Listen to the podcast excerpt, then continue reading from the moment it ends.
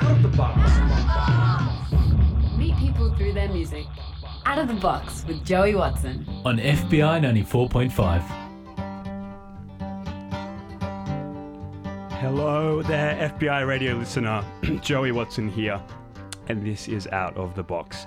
Every Thursday from midday to 1, I get to sit down with one person and talk through the stories from their life and the records which have defined them. Today, Ravi Prasad. Almost eight years ago, Ravi watched his eldest daughter stop breathing moments after she was born. She survived, but it was a moment that changed everything. Up to that point, he'd spent 20 years working in the often vacuous world of advertising, an environment where, as Ravi himself says, the higher you climb, the thinner the air. Skip forward a few years, and Ravi is now the owner of Parliament on King, a cafe set up in his own living room on South King Street in the inner city suburb of Newtown that provides life transforming hospitality training and work for refugees and asylum seekers.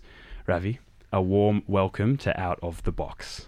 Thanks, Joey. Thanks for having me in here today. How did you go? How did you go choosing your records today? Is music a big part of your life?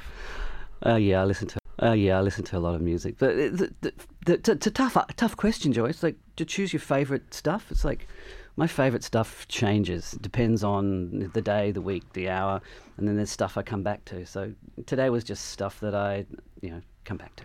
Sure. I, I note that, that in your cafe, Parliament on King, there is a notable selection of vinyl records. Are, are you a, are you a conscientious collector, or are, are those just things that have, have fallen into your lap over the years? Uh, some collected, some fallen into my into my lap. It's Yeah. a, a combination.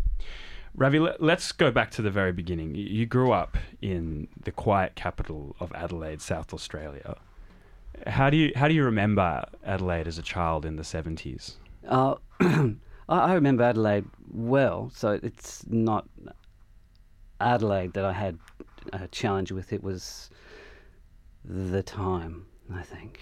Sure. What do you mean by that? Well, um, my father came to. My father's an Indian gentleman from Fiji, um, and he came to Adelaide in the at the end of the White Australia policy. So I grew up as um, uh, a young mixed race guy at a school where I was the only one. I was this small brown guy, funny looking guy that wasn't interested in sport called Ravi, surrounded by a bunch of people called uh, Ian, Brian, Warren, Trevor, Danny, Pete, and Bob. And I wasn't interested in sport, so you can imagine how much fun I had. Sure. You, you mentioned that, that one of your first experiences of racism came when you were walking through Rundle Mall as a, as a Mm. five year old with your father. Can you tell me what happened then? Yeah, well, it was something like five. I remember, like Rundle Mall's like the, the Sydney equivalent of Martin Place, and I'm walking down Rundle Mall with my dad. I don't know quite how old I was, and I remember someone was yelling abuse at my father, which I won't repeat. And I asked Dad, I said, "What's what's happening?" And he said, "Nothing is going on. Nothing's going on." Something like that. Some reassuring words. And he just kept walking. He didn't look. He didn't slow. He didn't hesitate. Just kept his head up, and he just kept walking. And I didn't understand that until what that was until many years later. I didn't even have a name for what it was until I was in my early teens.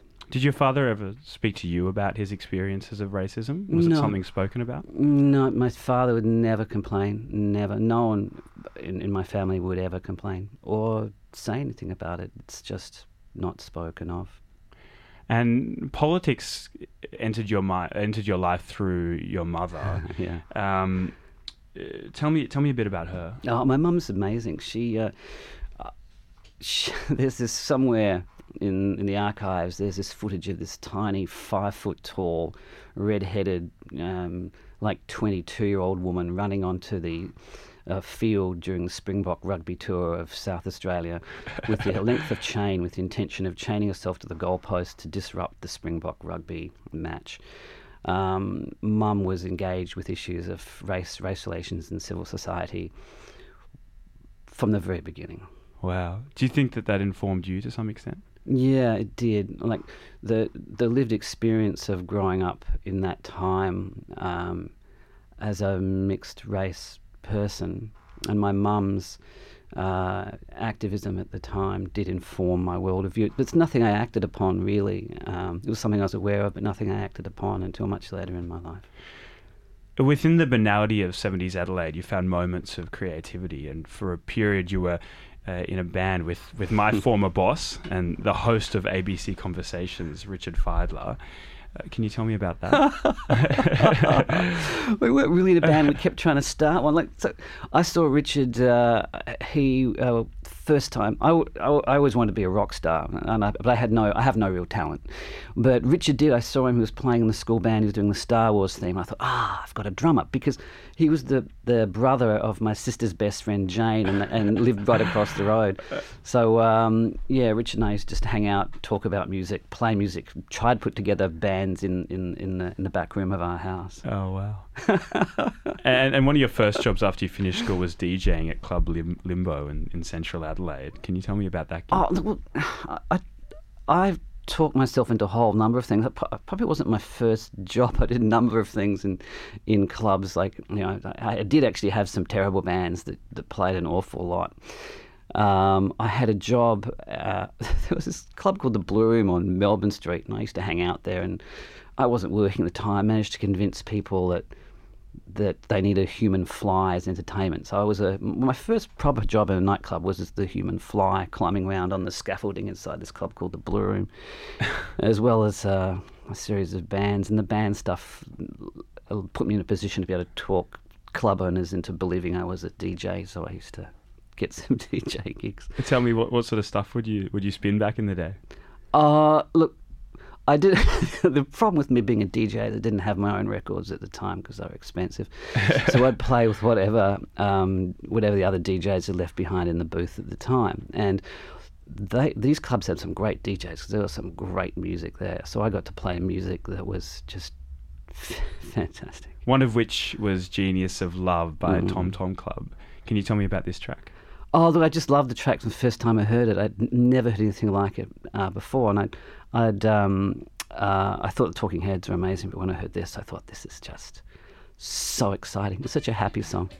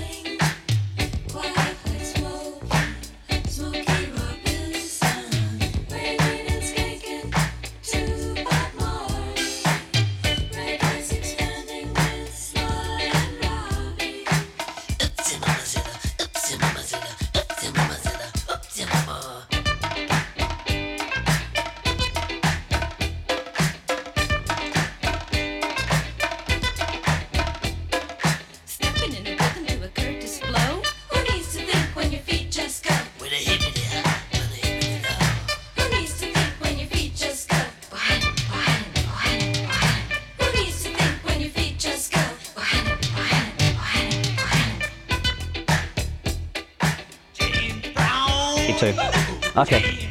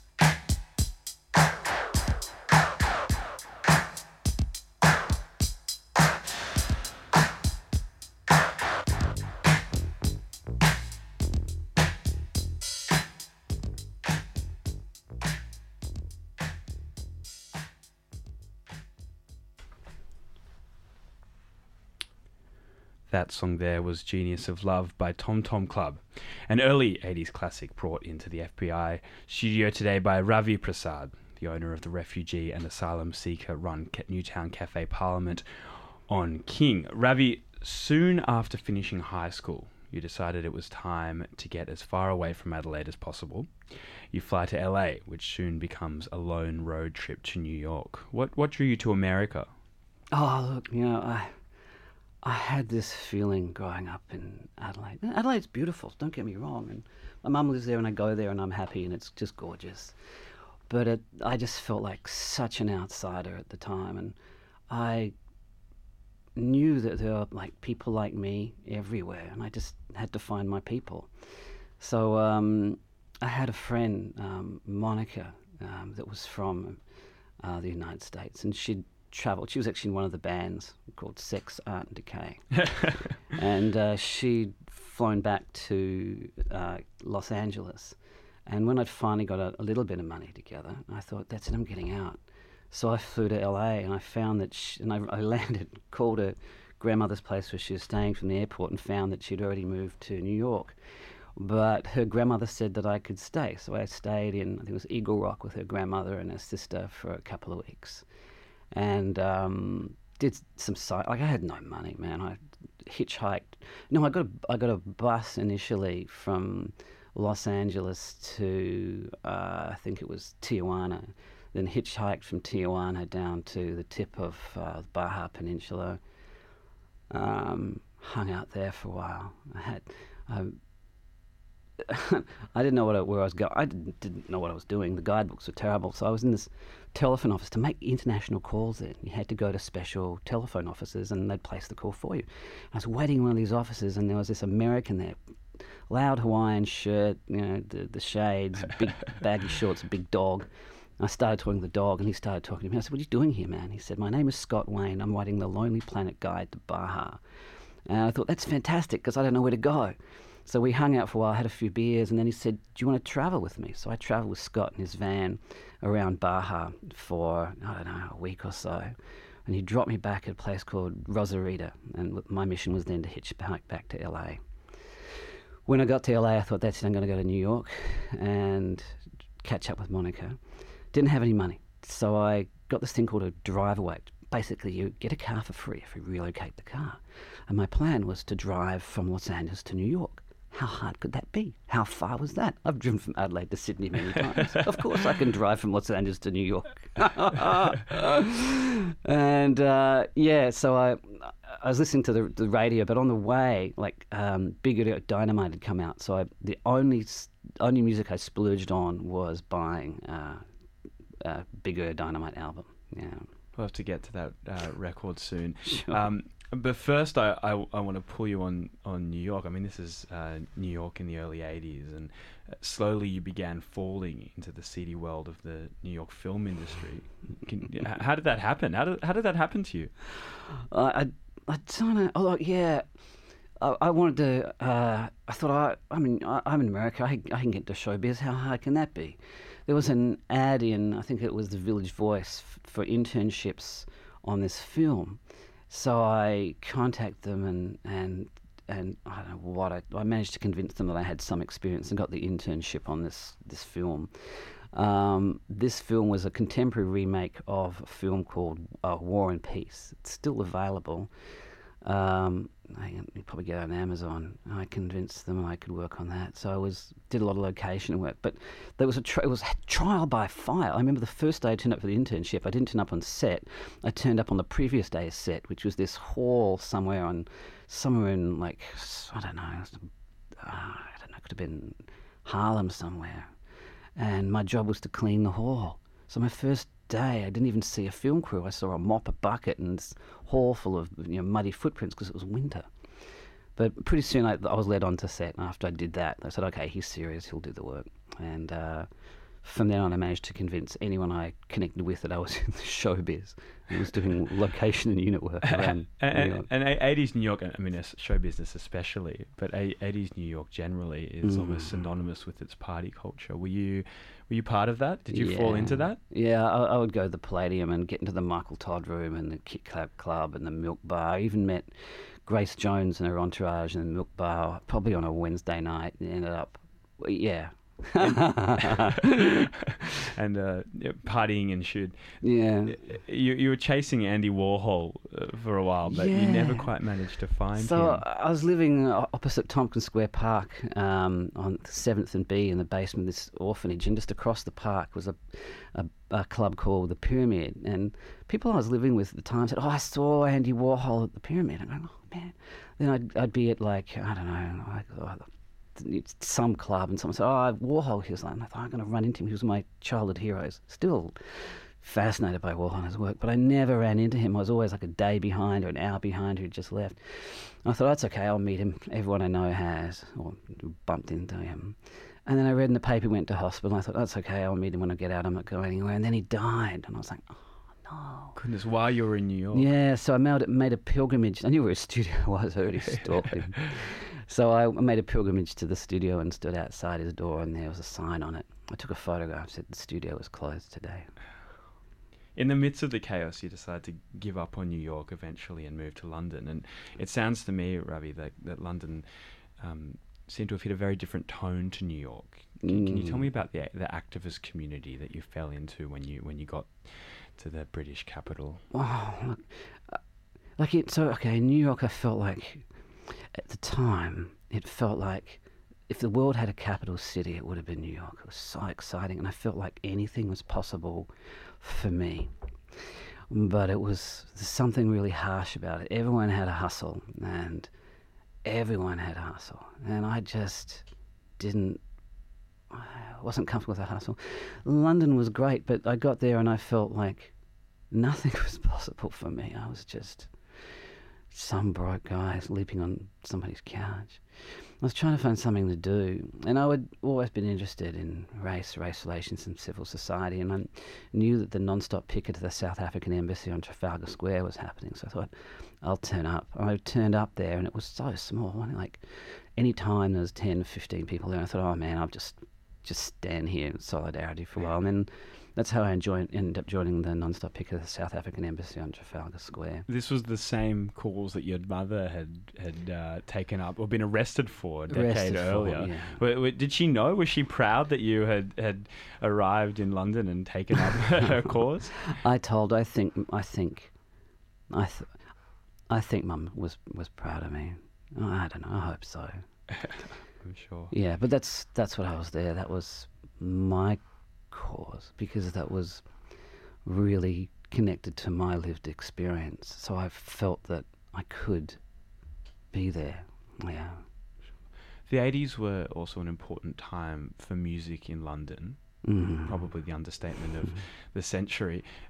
Were you swept up in that? Did you enter music culture as you had in Yeah. Adelaide as a teenager? Well, I was fortunate enough to find this employment agency that supplied bar staff to uh, festivals and shows. And this was at the time that the rave scene had just burst out of the underground. And I went to one of the first big raves, it was called Westworld, and I think it was at Hammersmith Palais. So I used to work uh, early raves. In fact, when I came back, when I moved back to Sydney, I had this idea that I'd put on Sydney's first rave, and I think I did, taking, a, taking over the old Phoenician Club on Broadway. Wow. Um, but yeah, so I, I managed to work a lot of gigs and see a lot of fabulous bands. I remember when I was, had my punk phase in Adelaide, listening to Siouxsie and the Banshees. I got to see them live. Got to see Psychic TV. I got to see Lloyd Cole and the Commotions, and just I was like, yeah, fabulous. Wow. Circling back in, to uh, to New York, uh, uh, sorry, to America as Mm. a segue into our next track. Can you can you paint a picture of, of young Ravi driving um, from London to New York across America and and, this- and, and reintroduce us to, to Rush, the Big Audio Dynamite song? Yeah, look, I had 10 days to get from Los Angeles to New York, and I thought that was plenty of time. So I just made a list of cities I wanted to see on the way and just drove this squiggly route with uh, listening to like funk and R&B and country and western, whatever, whatever was on the AM radio. When there was nothing on the AM radio, I put on Big Audio Dynamite, and this is the kind of stuff I was listening to.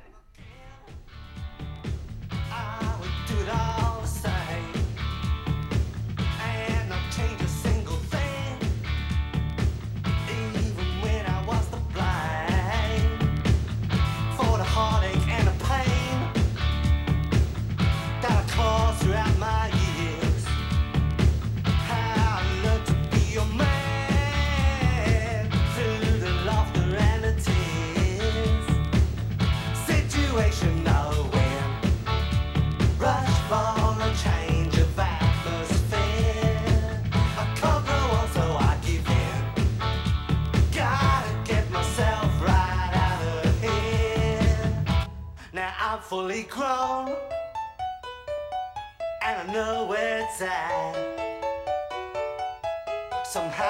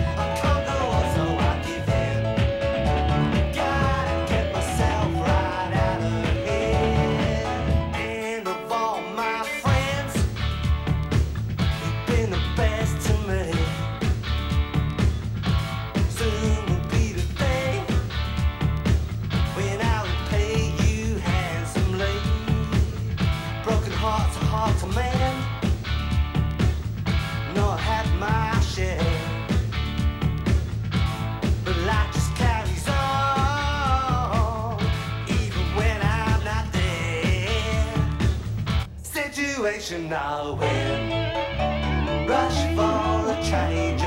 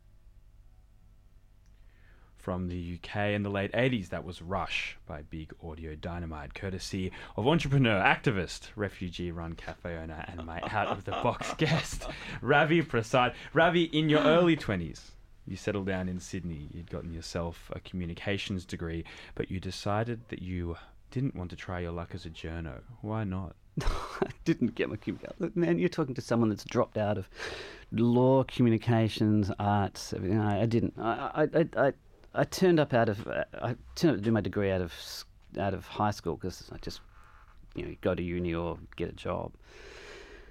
But you know, I just couldn't see my, like, you know, I couldn't see a vision for myself doing anything. It's like I hadn't found, like you know, what I said before about trying to find my people. I didn't, I, I didn't have an idea of what my thing was, and I thought I, I just got to see things and do things and and try and find out what it is that I really love and that I can be good at. So uh, I that's why, and it's why I enrolled and stuff and dropped out and stuff. I was just trying to find my thing. Um, advertising was a bit like that. It's like when I, when I arrived back in Sydney, I, I didn't know what I wanted to do, but I did know what I didn't want to do. So instead of being able to do what I wanted to do, I did what I, I didn't do what I didn't want to do, which I think was probably good advice for anyone. If you don't know what you want to do, just don't do what you don't want to do. But uh, I knew I liked project-based things. I knew I liked uh, I liked writing. I liked uh, visual communication arts. I met this girl and uh, a friend of my friend Crispin's. I'm trying to remember her name. She was really smart, just lovely woman, and she had a job at K and D Bond Direct as a copywriter. And I thought, I can. If you can do that, I can do that. Because So, b- uh, before before you'd gotten to copywriting and into the, the big bad world of advertising, you'd had a brief stint as an actor. Is that right? yeah, look. So I, I, I come back from from my trip, and you know I'm in showbiz now. I've worked on films and film sets and stuff. So, and somehow I met this guy, this fantastic character. He's still around. He's a very clever, generous man. John Samar had an acting agency called Big Drama, And he said, I'll get you some acting work. So uh, he set about doing so and did. I ended up in all sorts of things. Like uh, I'm in Priscilla, Queen of the Desert. I had some speaking roles. I was on an episode of GP playing opposite Steve Bisley, which was a big deal for me because I, I loved him in Mad Max. So I was always a fan. Can I ask you? Can I can I Mm. ask you about Priscilla? What what was that? What was the scene that you were you were in? uh, I was in a in a in a in a bar scene at the Imperial, but I dragged a few of my friends along uh, with me, and it was good. It What, what was it like? Did, when people were creating Priscilla, was there a, a knowing? Did people realize what it was going to be? Did people realize that it was going to be the cultural sensation that it became? At the beginning, nobody did, but it was well into production after um, Big Drama had been supplying extras for a while. Someone said to me, "This film's really a special film. This is going to be a special film. You've got to get yourself on set," and that's why I did. Clearly, during the production of the film, it became clear that something really beautiful and special was taking shape. Wow. So if I very carefully rewatch Priscilla Queen of the Desert and look at one particular scene with Hugo Weaving at the Imperial, I'll be able to spot the face of you'll be of able to Ravi spot me out there. You have to look carefully. part of Australian history. uh, you eventually moved from acting into animatronics on a Japanese TV series called Ultraman that was being created in City. I- I- w- Firstly, what is animatronics? Uh, look, if you. So if you look at an episode of Ultraman or any of those Japanese sci-fi shows, you see these big rubber monsters. Inside that rubber monster is a person moving that rubber monster around. And inside Ultraman, I was inside those rubber monsters, moving those rubber monsters around. And it's really fascinating because these big, heavy things, and there's there's levers and wires and devices, and you're pulling these things to make it move and bouncing. The sh- to because they're meant to be big monsters, but actually small, they shoot at super high speed. So on these uh, these uh, uh, there were ARRI SR2 cameras. They had these high-speed magazines, and they were feeding 16 millimeter film through at something like 200 frames or 250 frames a second. So the ca- so a camera roll would last like a couple of minutes, and the whole thing was screaming this huge amount of noise because it was uh, high speed. They had to put a lot of light, so you're getting you know you'll have like you know 50,000 watts of, of, of light. So the thing is baking, the camera is screaming. You're inside this rubber dinosaur sweating like a pig while someone's shooting pyrotechnics at you. What could possibly go wrong? well, I did catch fire at one point in time, but Really? it was just small. My overalls had caught fire. But you're under there in safety gear and a respirator with pyrotechnics being shot at you while going on. but an an exciting uh, story nonetheless. Yeah, well, and you met some fabulous people. There's this guy I met. His name's Rowan Smith. He was at film film school in the process, and and uh, uh, he was doing his final project. It was an animation called Two Fish, and uh, I convinced him that I could animate it, and uh, and I did. So I got to work as a as a 3D animator using just plasticine uh, for a while, and that was great. That got uh, uh, Rowan um, a best animation nomination at the AFI Awards that year.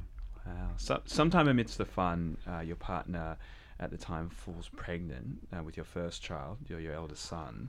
Uh, and this triggers you, as you mentioned, to move into advertising. Tell me about the world of advertising and, and what it represented for you. Uh, oh yeah, well it goes back to the- my friend Kay. It's like, so I had, you know, I had, I, I don't know if I had any real skills, and I didn't have any real world skills at all.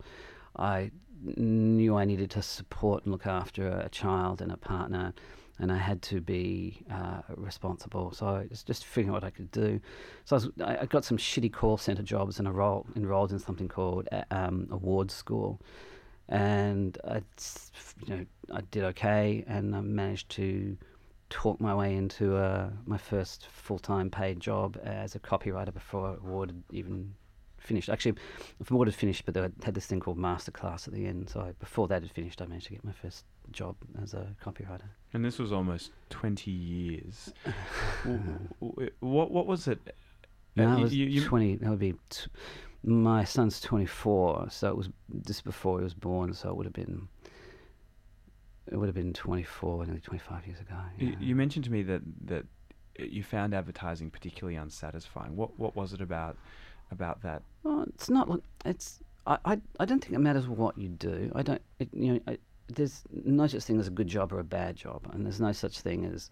I. I just for me, after a while, it stopped being satisfying. It stopped being satisfying. There was something missing, and I couldn't see the positive things. I just saw how vapid and empty it was, and how empty it left me feeling. It was, it was very hard. I mean, to succeed over the long term in uh, a large agency and in that culture, you have to be very hard and very tough, and you have to work incredibly hard. Like the the guys that do that job, they do work incredibly hard. Um, but there was a, a toughness in it that didn't appeal to me, but also it left me feeling empty. Um, it took a while before I realised what that feeling was and what that was connected to. It would be remiss of me, Ravi Prasad, to finish this section without asking about the night you went drinking with cultural icon uh, and the inventor of the drug LSD, Timothy Leary, in Glebe. Can you talk me through that? Okay, look, this is a slightly more complicated conversation, just Timothy Leary, right? So, when I was growing up, I had this sense that I was nobody and I was growing up nowhere, this little city on the edge of the world, and I wasn't anybody. So, I had this, I, I wanted to feel connected to my time and my place in history. So, that's why I kind of sought out situations and people that would connect me to history. And when Timothy Leary was coming to town to speak on- behalf of some tech company, he was doing this small speaking engagement at the Harold Park Hotel. I thought I'd go along and to see him speak so I could say I met Timothy Leary. That's how I ended up meeting Noam Chomsky and a few other people that way as well. But um, and so after he was speaking, he came out to get a drink and his entourage, there was nobody there. He just walked up to the bar and staying at the bar alone. And the bar staff had, didn't see him speak. They were working the bar. They didn't know who he was. So I went up to him just to go, like, can I buy you a drink?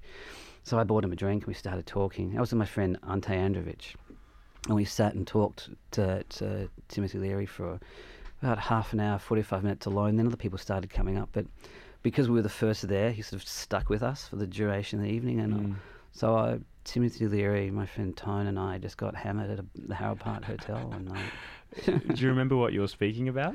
I got no idea. I think we, I was a sci-fi fan, and he was talking about technology, so we ended up talking about science fiction and science fiction stories and books and movies and stuff.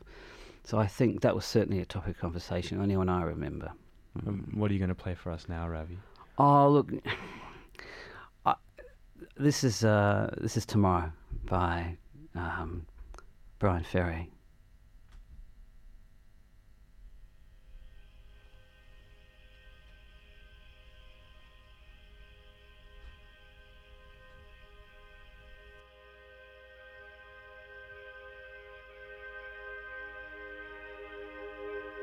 Here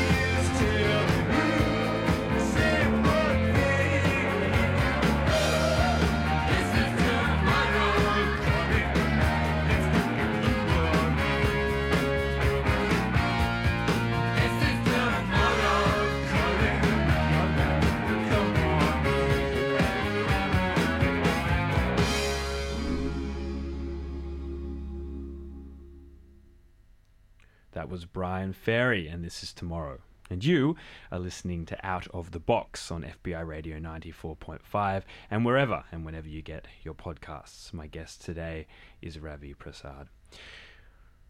Ravi, almost eight years ago, your daughter was born with some very severe health conditions, a moment which set the trajectory for the rest of your life.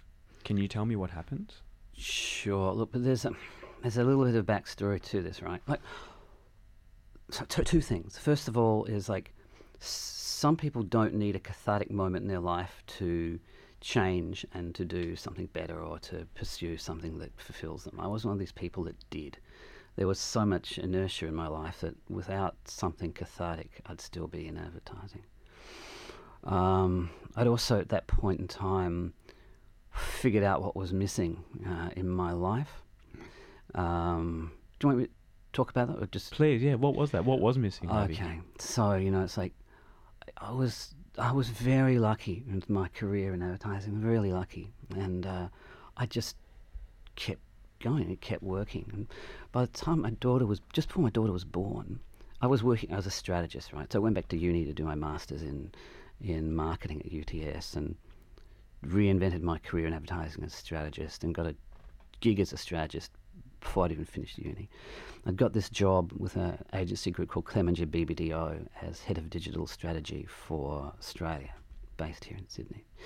And if you're doing strategy and digital strategy, that's like, wow, that's, for me, that was like, that's it, man. But I got there to that job that was, you know, the it job, and there was nothing there. I didn't feel happier, I didn't feel better. And at that time, I, I got the job, I realized that what it was, and it was this old quote, and the, the quote was, um, it's the Ralph Waldo, Emerson quote, and it was, the meaning of life is to be useful.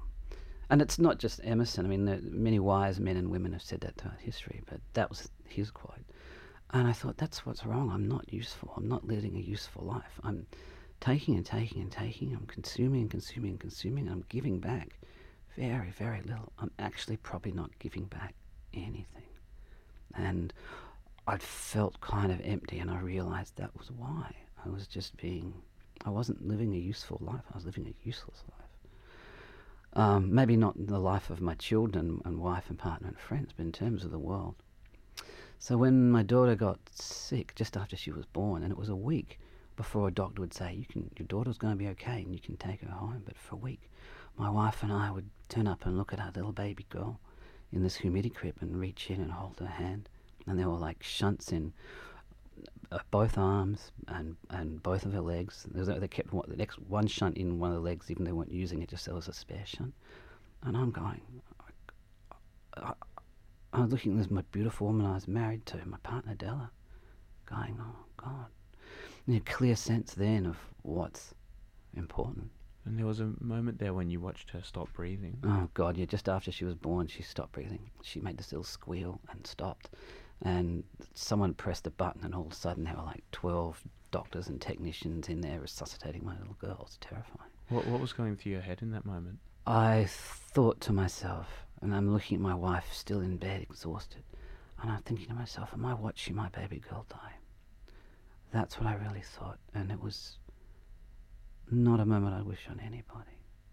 But she didn't, and it's a happy story. You look at her now; she's just like indestructible eight-year-old, well, nearly eight-year-old girl. It worked out fine, had a happy ending. And the great thing was, just after I'd got back to work, I was made redundant at Clemenger, and I just thought, I'm done. I'm not going to ever have another full-time job in advertising. So I just committed myself to freelancing and thought I'd try starting a few things up. And then, you know, we'd we'd already thought about buying this shop and doing a little cafe thing, and so that plan was already underway in my mind. And I thought, that's what we're going to do. That's what I'm going to do. And what what sort of uh, how does an experience like that with a child at such an early age does that affect what sort of father you are or I, I have no idea because I like you can't pair real, compare experiences like that. I don't think. sure Uh, it's certainly. I, I don't know if what that changed or what what would have been different if that hadn't happened. And there's this re- recurrent theme in your life of you wanting to, or, or striving to find your people, or not knowing where you fit in. How has fatherhood affected that? Has that been part of that journey for you? Uh, uh, perhaps, but you know, uh, perhaps it has. But I've, I feel like in doing this thing at Parliament on King, and and, and m- m- with my my partner Della, that I've found my people, and my people have found me, and I feel um, I feel connected, and I feel useful, and I feel happy. I've never been as happy because I. I want to ask you about Parliament on King in a lot of detail, but Mm. before that, let's have some music. What, what are you going to play for us now, Ravi? Um, okay, so this is a song that I used to play a lot. When my son was born, my oldest son, I used to put this on the record player. I used to hold him in my arms and dance around with him to make him happy listening to it. When my daughter was born, I played the same song and danced with her. It's uh, the Beach Boys. Let's do it again.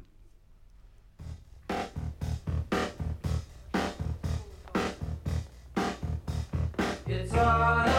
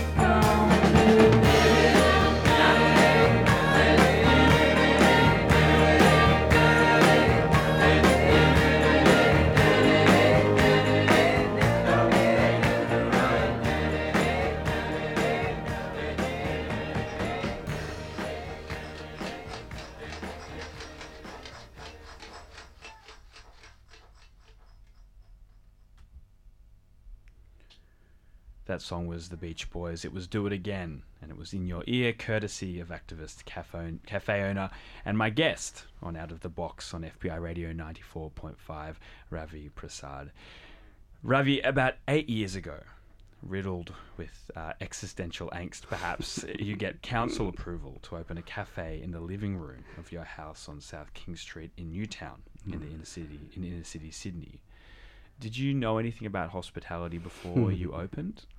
No, no, nothing. Look, I, man, I, it was like driving across America. How hard can this be? Just- it's like I didn't know anything. The amount of stuff I had to learn to get that place open, it was just, it was pretty crazy. Tell me about that process. I mean, w- w- was it a headache? Was it a bureaucratic headache? The infrastructure itself? Well, it's like you know, essentially, because it's a shop front, like it's a proper shop front on King Street, but it hadn't been used for commercial purposes since like you know, the early '80s.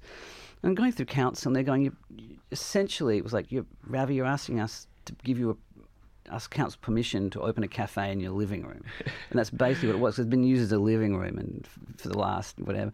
And then when it came to doing the liquor license, they said basically the same thing. You want us to approve a liquor license for your lounge room?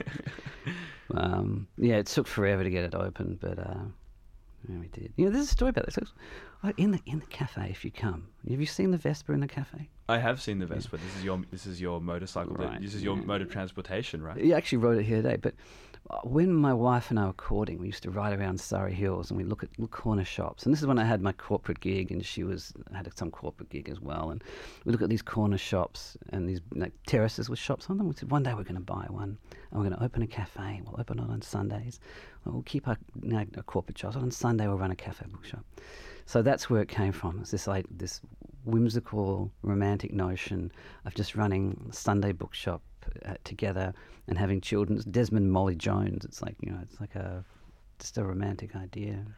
Yeah. How did the idea to start training refugees in hospitality come about? Ah, look down there. The Parliament King it's, was never going to make any money. It's really it's like the lonely end of King Street on the unfashionable side of the road, next to like um, a colonic irrigation place, a furniture place, and two hairdressers. So it was only ever going to be a hobby. And I thought, well, if it doesn't have to make money, why don't we just use that space to do things that are useful to us and to the community, and use it as like a third space? So it works as a cafe, and it, you know we can buy coffee and food and, and, and, and, and drinks, and there's bands and music and other things. But really, the intention wasn't to make money; it was just to do it for the love of it. So um, I was listening to the, and as you know, I was interested in in uh, race, race relations, and civil society. I'm listening to the, uh, the the social, political, and the media discourse around asylum seekers and refugees, and I'm looking at those racial dynamics playing out. And I thought I can I can be useful here. So I also managed to pick up a, a qualification as a trainer. Went put together a training curriculum. Went to the Asylum Seekers Centre. Had a lot of conversations. Um, then we started training asylum seekers and refugees in hospitality skills in the cafe, and that's how everything started. Just training one day a week, then became two days a week, and then the community dinners, and then as a way of uh, funding it all. And, uh, as a way of funding it all, I was still freelancing, so I was subsidising the cost of everything, or covering the cost of everything through my professional work. Then the community dinners are working, so I had an idea that maybe we could start a catering business to subsidise the cost of everything that I was doing, take some of the weight off my shoulders. So that's how that all sort of came together over a period of five, six years. And now you've had hundreds of refugees and asylum seekers Mm. come through since, um, and there are ample uh, different characters that we could speak about. But I w- wanted to ask you specifically about an Iraqi woman who ended up being the first of her almost entire extended family to come through, because I, I think nothing uh, illustrates the impact of the cafe more than more than this one. Well, this is a good story because people. I, I, I'm trying to figure out how effective is is this working? Is this important? So we had this one girl come, like top, most glamorous thing you've ever seen. Her name's Viv, and she comes and does the cafe training, and she's great. And I said, "Well, do you want to do some work with the catering?" She said, "Yeah, I can cook." So she starts working in the catering, and the food's brilliant. And then she said, you know, you're really going to meet my sister Mathiel. Mathiel's fantastic. So Mathiel starts coming. Mathiel said, look, you're really going to like my mum, uh, uh, uh, Ida, because she's taught us to cook. So Ida starts coming.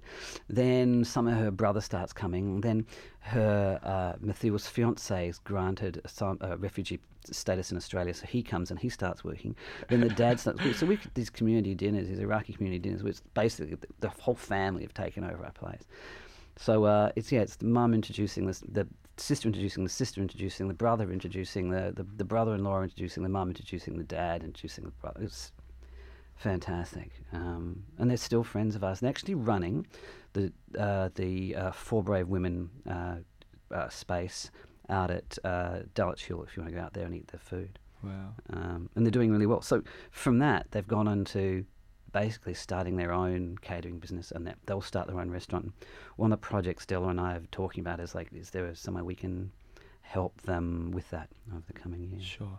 And and tell me, do do you? I mean, it obviously over a six week training uh, period with some uh, some of the most vulnerable people in our society.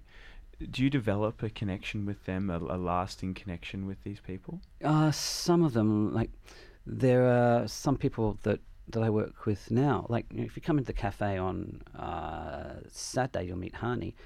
Hani um, runs the cafe. She also runs like she manages the floor for dinners and stuff. But I actually met her three and a half years ago or something when she came in to do hospitality training. at the cafe, and so three and a half years later, we're still friends. But it's flipped. So it started out me doing trying to do something for Hani. It's backwards now, man. So the last two years, it's her doing stuff for me. Like when we go away, she looks after our house, she feeds the cats, she waters the plants. Um, she, yeah, it's it's gone from us trying to help those guys to those a lot of those guys helping uh, look after us, and that's kind of beautiful. And you said that at Parliament, uh, the headlines are given a human dimension. Can you talk me through what you mean by that? Oh, I don't know what I mean by that. I say a lot of stuff. Well, I mean, so, something to the effect of uh, you're dealing with people that uh, have come from, um, you know, war zones, trauma, trauma, trauma around the world, um, and they they are the lived experience of, of the news and world world events. Do you, do you feel that? Is that something you feel? Yeah, it's it's interesting when you, you you read in the paper about the bombs falling in Syria, and then you talk to a young woman that's talking about her grandmother, and they're trapped in Syria, or um, uh, violence in in uh, toward the Rohingya in Myanmar, and one of our chefs is going, my grandparents' street was on fire last night. So you, it brings you all of a sudden those things that happen around the world aren't happening to strangers in remote places. They're happening to people you know and care about and love that are there uh, in, in your house with you. Ravi, Mm. you've spent your life as an outsider in some way or another. Mm. Do you feel like you've found your people now? Yeah, absolutely. Like I, I, s- I still feel I always feel like I'm happy to be an outsider. I think that's great, but I feel like I I belong somewhere, and I feel like I'm useful, and I feel like I'm part of something, and I'm happy. What are you going to play us out with, Ravi? Um, oh, it's it's one of those happy, optimistic, melancholy songs, and it's um, uh, it's called "Dry the Rain" by the Beta Band. Thanks for having me. Ravi uh, Prasad, thank you very much for being my guest on Out of the Box.